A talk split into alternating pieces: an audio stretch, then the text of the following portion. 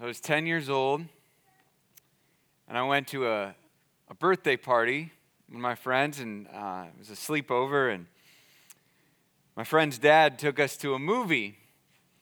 And this movie was Star Wars The Empire Strikes Back. And you're probably thinking, he doesn't look that old, right? I'm not, okay? So um, the digitally remastered version came out, and they were putting it back in the theaters, okay? So we went. I had never seen any of the Star Wars movies before this, okay? And I know that I'm jumping into the second one, or if you really know your Star Wars well, the fifth one in chronology, but second one that was made, right? And I had never seen any of it, didn't know anything about it. And I walk in, sit down with my friends, and, the, you know, his dad was really talking it up. Um, but literally, from the opening credits that are scrolling up, and I can't catch up because I couldn't read that fast yet, but um, from the opening credits, I was fascinated by this movie.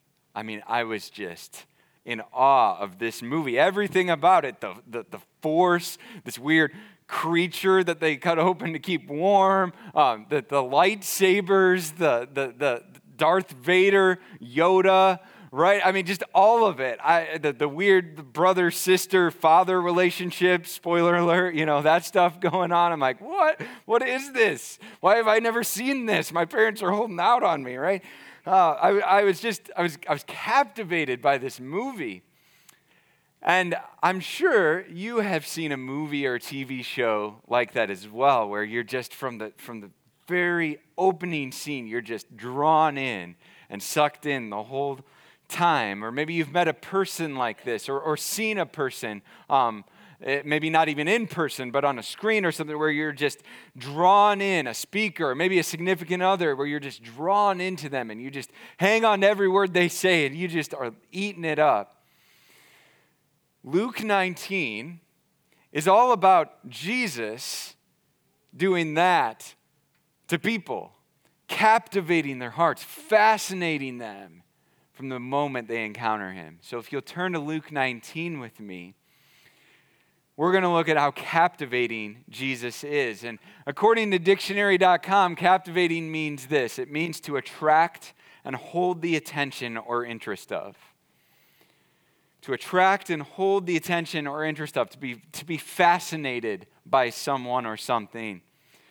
Jesus captivates. So, as we read this today, my prayer is that maybe for the first time or for the thousandth time that you would be able to marvel at how captivating Jesus is.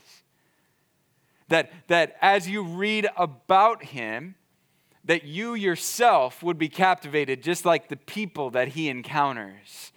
See, he, he arrests people's attention and he keeps it, even the people who don't like him. And he does this unlike any movie or show ever could, and he does it like any, unlike any person ever can or will in your life. So I want you to explicitly see where I'm getting this from. Jesus captivating people at the end of the chapter, and then we'll go back to the beginning. So I want to start with verse 47, Luke chapter 19, 47 and 48. So you can scroll or turn to the very end there. reason the CSB says every day he, Jesus, was teaching in the temple, and the chief priests, the scribes, and the leaders of the people were looking for a way to kill him, but they could not find a way to do it because all the people were captivated by what they heard. There it is. Jesus captivates. So now let's rewind and go to verse 1. And we're going to see how Jesus captivates a guy you may have heard of up in a tree, Zacchaeus. Verse 1. Jesus entered Jericho and was passing through. And there was a man named Zacchaeus who was a chief tax collector and he was rich. He was trying to see who Jesus was, but he was not able because of the crowd, since he was a short man. So, running ahead, he climbed up a sycamore tree to see Jesus, since he was about to pass that way. And when Jesus came to the place, he looked up and said to him, Zacchaeus, hurry and come down, because today it is necessary for me to stay at your house. Verse 6 So he quickly came down and, be, and welcomed him joyfully. And all who saw it began to complain. He's gone to stay with a sinful man. But Zacchaeus stood there and said to the Lord, Look, I'll give half of my possessions to the poor, Lord. And if I have extorted anything from anyone, I'll pay back four times as much. Today, salvation has come to this house, Jesus told him, because he too is a son of Abraham. For the Son of Man has come to seek and to save the lost. Amen. So, Zacchaeus. Zacchaeus is a really unlikely culprit to be captivated by Jesus. Here's why. Verse 2 He's a chief tax collector. He, he's not just a tax collector. Tax collectors at this time were known for extorting money from people. They took a lot off the top for themselves, more than they should have. But he's not one of those. He's in charge of those who do it. He's the mob boss, so to speak. Okay? He's the chief tax collector. He led and organized the whole shady operation. So, super unlikely to be captivated by someone like Jesus. He's chief tax collector. Second, he's rich. We learn in verse 2. It just says it. He's a rich guy. And we just saw last week in chapter 18 how hard it is to follow Jesus and to be rich. It's not impossible, right? With Jesus said in chapter 18, with God all things are possible, but it's difficult. It's difficult because when, when you're rich, it's hard to not make riches your God. And so that's just what Jesus was pointing out in chapter 18. So he's pretty unlikely to be captivated by Jesus because he's already captivated by riches. And the third reason he's unlikely to be captivated by Jesus is because he's short. Now, don't get me wrong, okay? I, I have a fair amount of short people in my life, so no offense if you are on, of the shorter variety, but um, it doesn't pay to be short in a crowd. Okay? Any short person who's been to a concert knows that. Okay? You're, you're just like, you, I can't see the person I came to see. You know, you're trying as best as you can, but you just can't do it. So he is not set up well physically to be able to even see him, much less hear him and be captivated by him. But he's a smart guy, so he climbs up in a tree. And Jesus sees him in the tree as he passes by, which is fascinating that Jesus would even look up into a tree to see somebody, but he does. And he notices Zacchaeus. And Jesus, in verse 5, invites himself over. Hey, I'm going to stay at your place.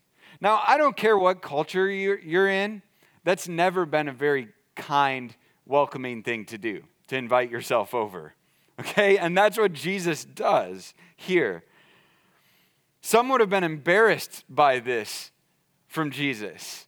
I mean, they would have been like, man, who is this guy to invite himself to my house? Or Zacchaeus could have been like, you know what? I don't deserve to have you as a guest at my house. You, do you know what I do? Do you know who I am? I'm a sinner. But Zacchaeus doesn't respond like that at all. He instead joyfully welcomes Jesus and repents. He, he doesn't care what other people think of him. They're saying things, right? But he doesn't care. And he doesn't mind at all that Jesus just invited himself over. We read in verse 6, it says, He quickly came down and welcomed him joyfully. What a beautiful response of a captivated heart quickly. No delay. It's like he, he couldn't wait for Jesus. Jesus noticed me. And he comes running down and he comes down quickly and he welcomes him joyfully. It, it, it's like Zacchaeus had been waiting for something like this his whole life. And he embraces it with open arms. Yes, it's happening. And in verse 8, Zacchaeus repents. He turns away from making money his God any longer and he turns towards Jesus and he repents in a super practical way. Sometimes you see, even in scripture, people repent and you're like, that's cool. What did that look like? We see what it looked like. He gave away half of everything he had to the poor, okay, which is crazy. Think of, think of it today if you just decided half of everything I have going to the poor. And then a quarter, no, not a quarter, four times the amount of any money he's cheated anyone out of ever. And we know that he's cheated a lot of people out of a lot of money. why is Zacchaeus doing all of this? He's doing it because Jesus is that captivating. He sees Jesus and he can't help but respond in this way. Zacchaeus sees Jesus for who and what he really is beautiful, captivating. In verse 9, Jesus welcomes Zacchaeus with open arms. He says, Salvation has come to this house. He is now a son of Abraham. Now, many of them would have heard this and been like, Son of Abraham? This guy isn't Jewish. That's, that's not possible. But that's not what Jesus meant. Jesus meant not ethnicity, he meant you're a son of Abraham, in that Abraham had his faith, his trust in God counted to him as righteousness. And so, Abraham, sorry, Zacchaeus here is now a son of Abraham. He is putting his full faith and trust in God. John the Baptist foretold what we're seeing here in Luke 3 8. John the Baptist said, Therefore, produce fruit consistent with repentance. Well, here we see some fruit consistent with repentance. He's given away all this money.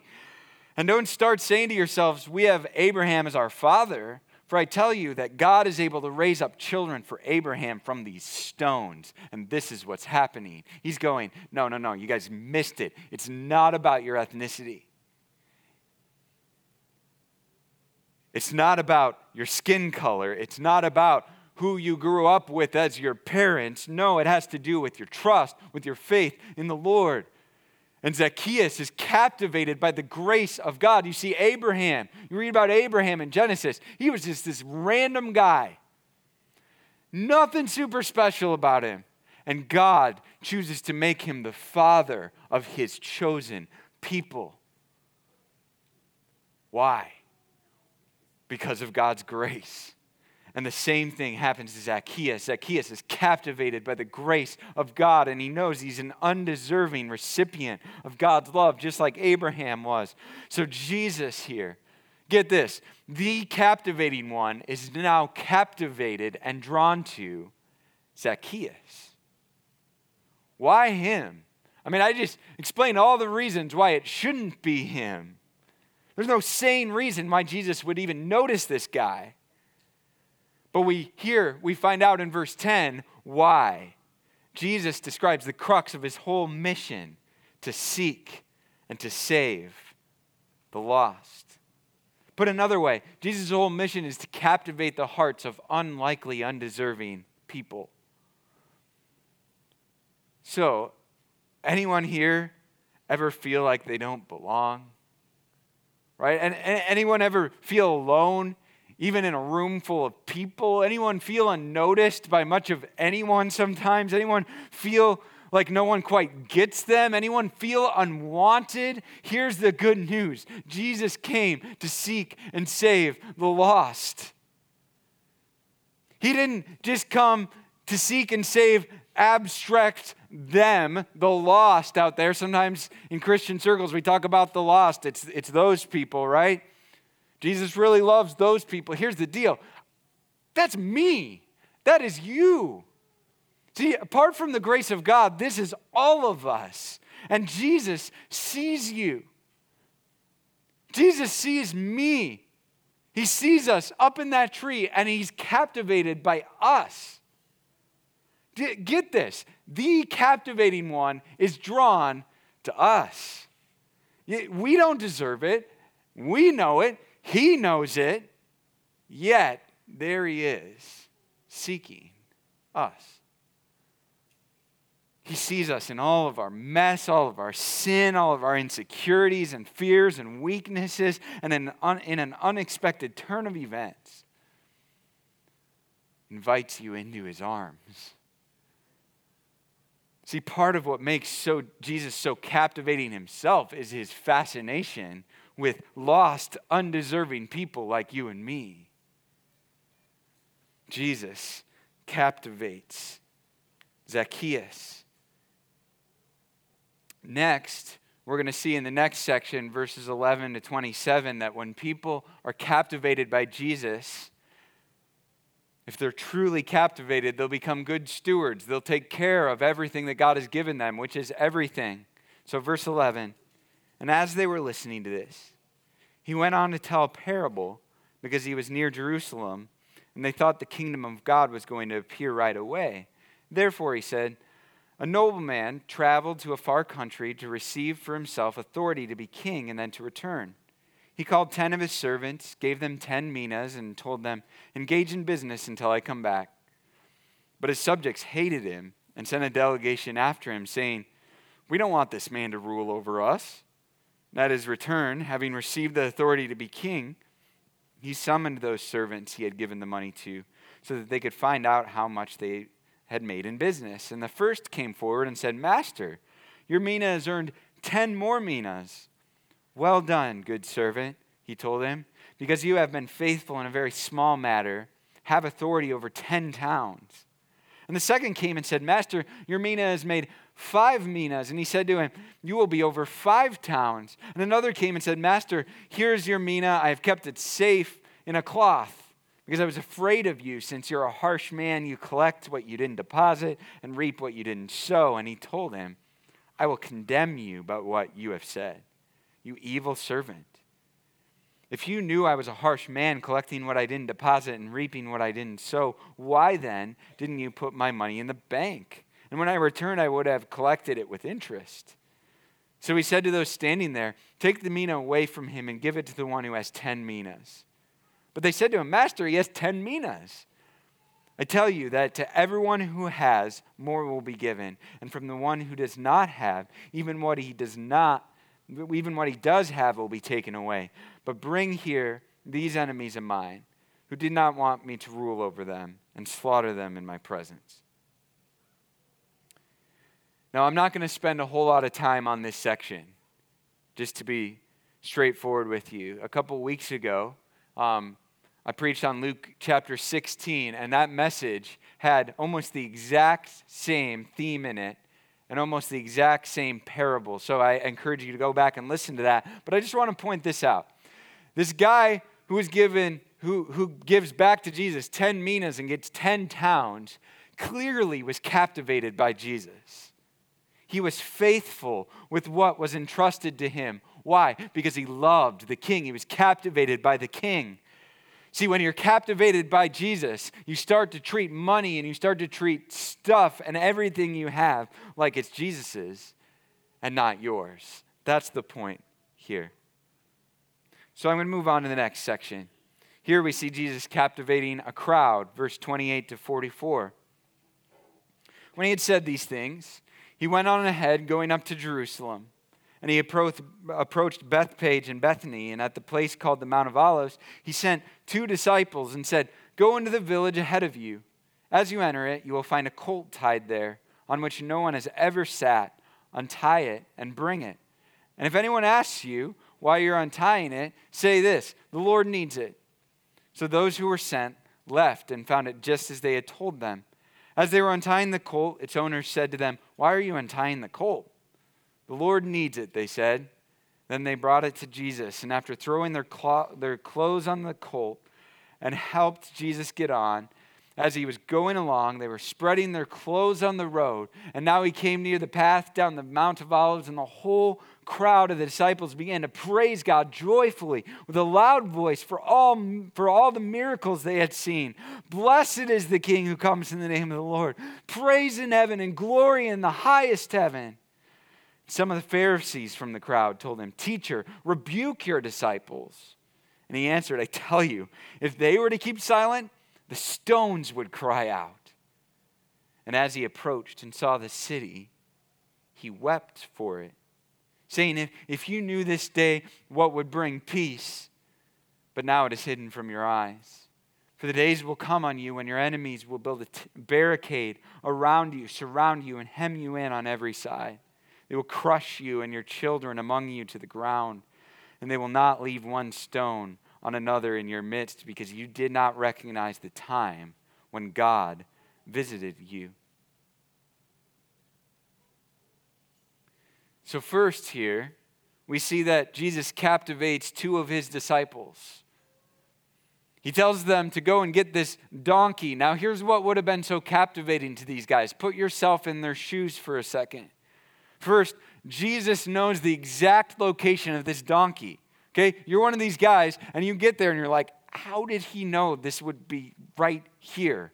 Right? But then Jesus knew that this donkey had never been ridden before. And I don't know what the signs were of that, but they got there and clearly this donkey had never been ridden before. And third, Jesus knew the password, so to speak, if they got questioned. So they get there and someone asks them, Hey, what are you doing? And they're like, Uh, the Lord needs it.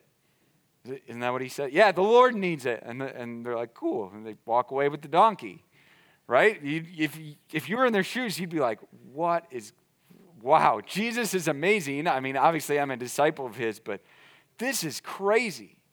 Here's what Jesus is doing He's demonstrating his all knowing sovereignty, even over the details. Imagine how stunned and amazed these guys would have been. But don't miss verse 36. As he was going along, they were spreading their clothes on the road. In John's account, we see that they were spreading clothes and palm branches. That's where we get Palm Sunday, the Sunday before Easter, from. They're so captivated, they're so they're so moved and fascinated by Jesus that they're literally giving him the red carpet treatment. You see, they no, you don't lay down palm branches and clothes on the road for anyone. No, you'd only do it for kings. And you do it to really honor them.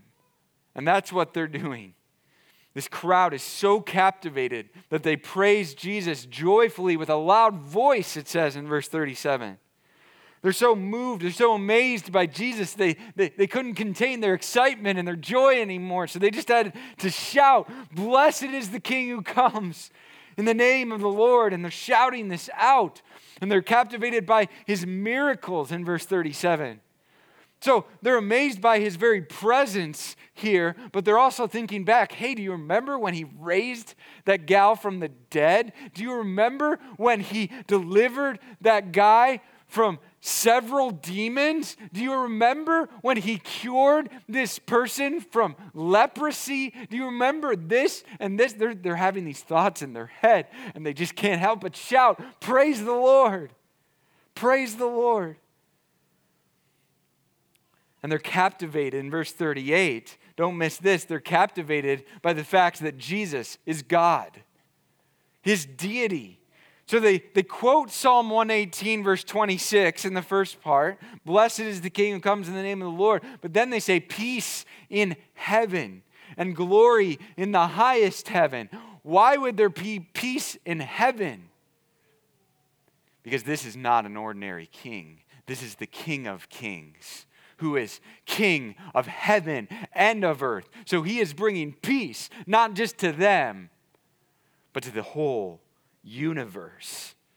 And they recognize him as such, the king of the universe, God himself. And they're captivated.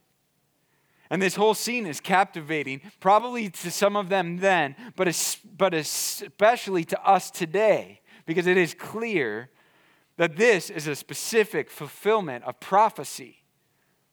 Look at Zechariah 9 9 with me here for a second.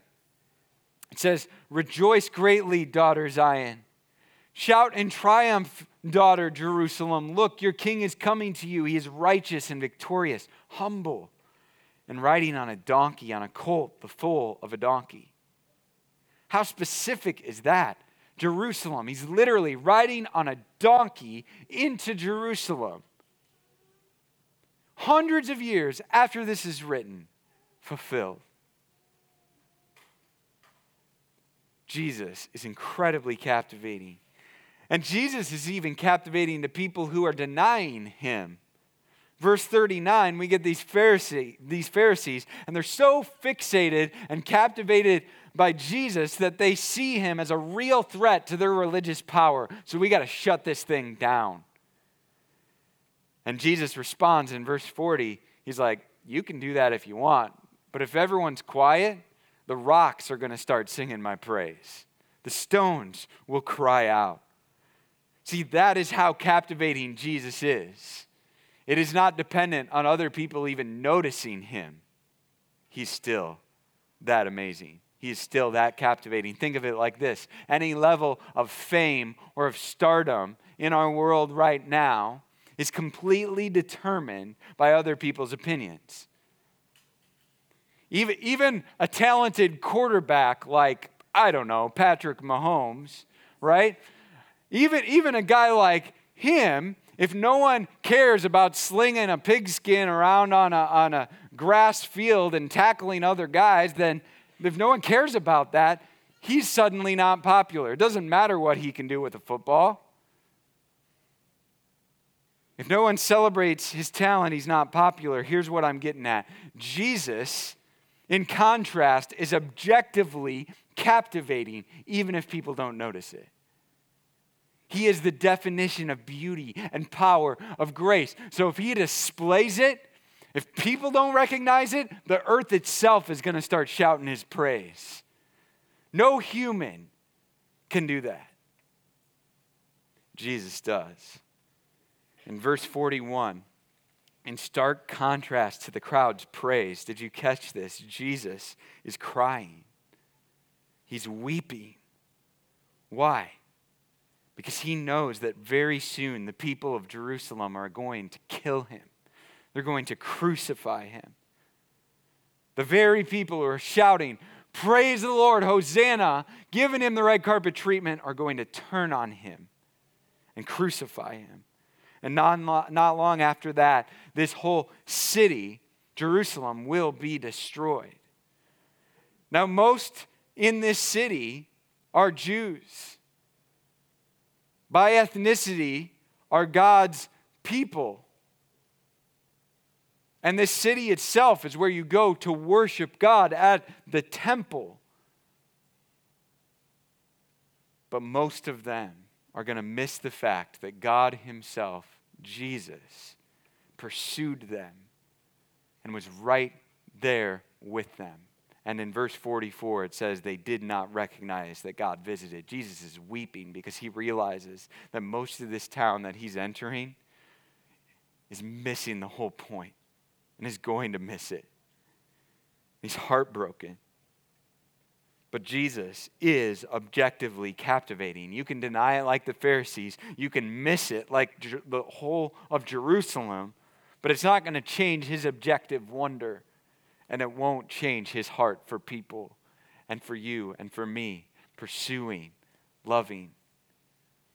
In the last section, we see that Jesus captivates everybody.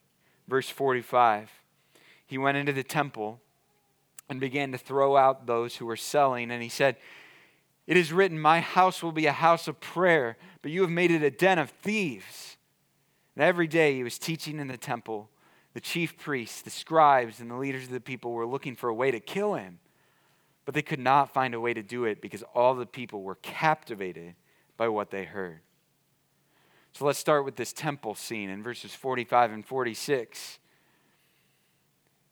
You better believe Jesus captivated people with his actions here. He undoubtedly creates a scene. Why is he creating this scene? Here's why he's not. This is what we tend to think when we read this, but we, did, we, don't, we don't understand the cultural context. He's not doing this because they shouldn't have been selling stuff there. It was actually necessary for them to sell stuff. They were selling sacrifices so they could go into the temple and offer sacrifices, literally dead animals, as well as other things that they needed to worship God in the way that He prescribed in His law. He creates a scene because they're selling this stuff in the only place in the temple that non Jews could worship God, in the only place that they could go. Right? It's like, let's say we had a prayer room at our church, which would be great to have at some point. But you have a prayer room at our church, and you walk in, and people are in there selling Snickers and stuff. And you're like, well, Snickers aren't bad, right? That's great, right?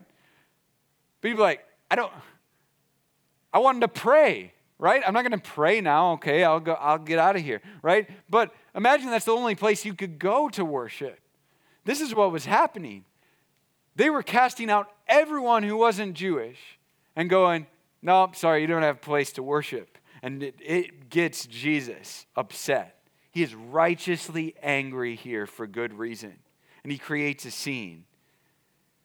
because this was meant to be a place of prayer for all nations, for everybody. And Jesus is so captivating here because he's showing his pursuit and care for everyone Jews, Gentiles, rich, poor, everyone. And he's turning heads here because this guy, Jesus, is showing that he cares about everyone the same.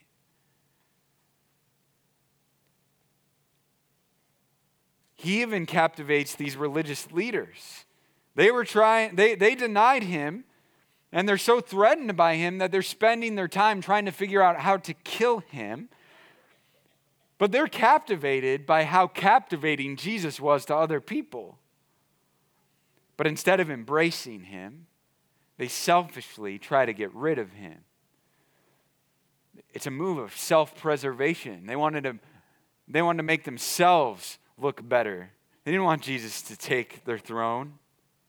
And even though the response is very different and very twisted, nonetheless, they were fascinated and captivated by Jesus. Verse 48, 48, it says that this crowd is captivated by his teaching. Other translations say they hung on his every word. They hung on his every word. Every word that Jesus taught was savored and enjoyed and picked apart because it was that captivating. And this is Jesus. This is Jesus not just then, this is Jesus today. He is captivated in every word he says in the Bible, God's word that we have with us is captivating and worth hanging on to and savoring and enjoying. You know, I remember one of the first times in my life after coming to know Christ as a teenager that I really savored and, and, enjoyed God's word like this and hung on to every word and was captivated by Jesus through his word. And it was in Psalm 139. And I just kept coming back to it and going over it and hanging on to every word. Love it when that happens. And so today, we need to let Jesus captivate us. Problem is, though, is we might be tempted to say, yeah, it's, it's way more difficult, though, to be captivated by Jesus today. It's different. These people were right there with Jesus. He was flesh and blood right in front of them, doing miracles. So, of course, they were captivated by him. So, how am I supposed to be captivated by him? I don't get that luxury today. And that is understandable. But I would just caution you. You missed two important things if you're thinking this. First, the Pharisees and the religious leaders and many others missed out on Jesus when he was right in front of them. He was right there doing these miracles, giving this teaching, and many of them just sat there and scoffed at him and even tried to kill him.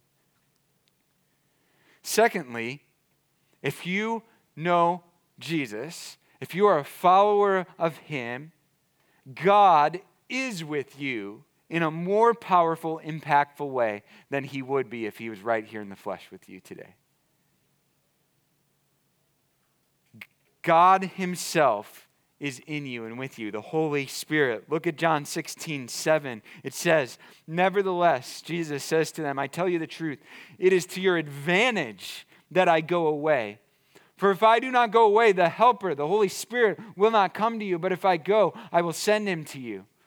Now, Pastor J.D. Greear, in his book, Jesus Continued, which, by the way, Jesus Continued, great book on the Holy Spirit, highly recommended. He says this about this verse in John 16. He says, Jesus claimed that having the Holy Spirit in them would be better than having them beside them.